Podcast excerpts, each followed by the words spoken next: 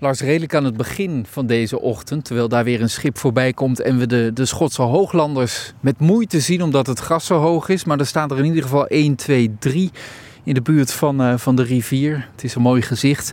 Um, maar toen wij vanochtend begonnen, vertelde je van jullie zijn als waarden er ook een beetje bij om te kunnen dromen over de toekomst van het gebied. Waar dromen jullie dan van? Want het is al mooi. Ja, het is al heel erg mooi. We willen eigenlijk kijken of dat we die recreatie hier verder kunnen kunnen ontwikkelen. En dat we hier de natuur verder kunnen ontwikkelen. En dat we ondertussen er wel voor zorgen dat het water het gebied in kan. En als we die drie pijlers nou uh, ja, mooi met z'n allen kunnen doen. En zo, zoveel mogelijk mensen blij kunnen maken. Een van de goede voorbeelden is, uh, we zien hier dat het pad is net gemaaid. Ja, er lopen hier ook mensen 60 plus met een wandelstok. Die kunnen hier, ja, dat is moeilijk begaanbaar. En door het gras te maaien kunnen die hier ook gewoon lopen. Uh, en zo proberen we het gebied zo toegankelijk mogelijk te maken. Dat het enerzijds wel, uh, ja, dat, dat, dat recreatie mogelijk blijft in dit gebied, in dit natuurgebied. Ja. En Emmy, hoe zie jij de toekomst van, van dit gebied? Hoe ga jij het gebruiken bijvoorbeeld? Want ooit was dit dus landbouwgrond. Riviergrond is natuurlijk altijd geweest. Die rivier die komt en die gaat wanneer die wil. Maar hoe zou jij het in de toekomst willen gebruiken?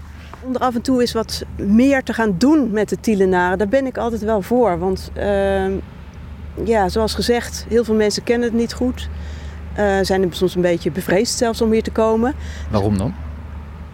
Ja, omdat het onbekend is. En ze, ze lopen altijd met de hond over de dijk. Dat hebben ze altijd al zo gedaan. En sommige mensen hoor je ook wel eens zeggen dat ze vroeger al niet als kind bij de rivier mochten komen. Dus ja, het is ook altijd een beetje een spannend gebied qua zwemmen natuurlijk. Dat is ook zo. Maar om zo'n gebied gewoon leuk, hebben we afgelopen jaren ook gedaan met Ark als beheerder. Af en toe een tentje neer te zetten, een excursies te organiseren, uh, lekker wat te drinken en te eten. Hartstikke leuk. Dus uh, je hebt het hier liggen, doe er wat leuks mee. Je, je, je woont allemaal min of meer hutje-mutje in de stad en hier kun je lekker met elkaar in de natuur zijn. Ja, Het is een enorme luxe ook. Hè? Ook als ik dat vergelijk met, met de Veluwe, waar ik ook regelmatig kom. Prachtig daar natuurlijk. Maar je mag er zo weinig. Je mag over de paden wandelen. En daar houdt het een beetje mee op. En hier kun je struinen. Ja, ja nou, ik vind het, die uiterwaarden zijn altijd een beetje, toch een beetje vrije gebieden.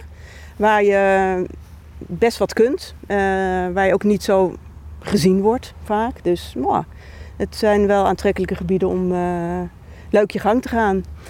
En wat ik als ambitie heb is om uh, in ieder geval elk kind dat hier opgroeit in Tiel-Oost één keer mee naar de rivier te nemen tijdens de basisschool. Dus dat vind ik wel een mooi streven, wat nu nog helemaal niet het geval is. Want je zei, sommige kinderen hebben nog nooit de rivier gezien. Dat is toch idioot als je hier in de buurt woont? Ja, nou het is afhankelijk van je ouders, je familie of anderen met wie je in contact komt. Maar sommige ouders die komen hier ook niet. Dus die kinderen die uh, komen er dan vaak als kind ook niet. Terwijl juist die kinderen heel erg bevattelijk zijn hier om te spelen en met de natuur bezig te zijn. Dan is het maar goed dat jij er bent. nou, ik, uh, ik, ik nou ja, uh, ja.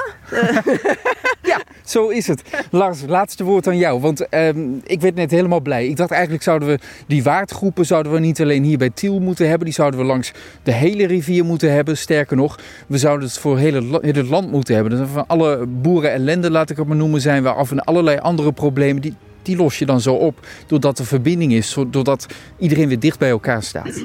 Het is inderdaad uh, begrip tonen naar de gebruikers van, van dit gebied. En dat betekent enerzijds de mensen die hier willen recreëren, anderzijds de dieren die hier komen om te, om te broeden en, en, en, en te zijn. Uh, en anderzijds uh, Rijkswaterstaat om het water er af en toe overheen te kunnen laten komen. En als je zo met elkaar het, het ja, begrip kan krijgen voor elkaar en, en met elkaar kan praten, dan lijkt het me een prachtig gebied waar je een hoop leuke dingen kan doen. Ja, en ja maar drie enorm tegenstrijdige belangen in potentie. Je, je kunt de actie over voeren, dat wil je niet weten natuurlijk. Hè? Je hebt de natuur, je hebt het water, dat moet vrij weg kunnen. En je hebt mensen die willen recreëren. Dus je, je zou hier ruzie kunnen maken, maar het gebeurt niet.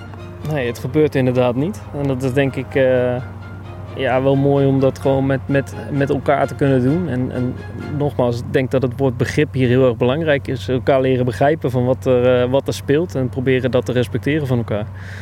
Dank jullie wel voor een mooie en wijze ochtend. Dank je wel.